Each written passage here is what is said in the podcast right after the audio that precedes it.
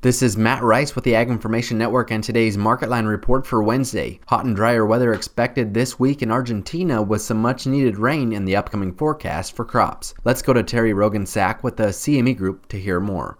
In the soybean market, traders continued to absorb lower than expected biodiesel mandate proposals for the next three years from the EPA, with soybean oil trading down for the sixth session in a row. Chicago soft red winter wheat prices for March closed the day down 10 to finish at 7.29. March corn was down 3 and a quarter to finish the day at 6.37 and a quarter. Kansas City hard red winter wheat prices for March were down 11 and 3 quarters to settle at 8.30. Portland prices for club wheat with 10.5% protein were unchanged, ranging from 865 to 930. Soft white wheat with 10.5% protein prices for January were also unchanged, ranging from 860 to 885. Hard red winter wheat with 11.5% protein prices for January were down 11 and 3 quarters, ranging from 950 to 970. DNS wheat with 14% protein prices for January were down 6, ranging from 976 to 996. Live cattle for February were down $2.20, closing at 153.62 and a half.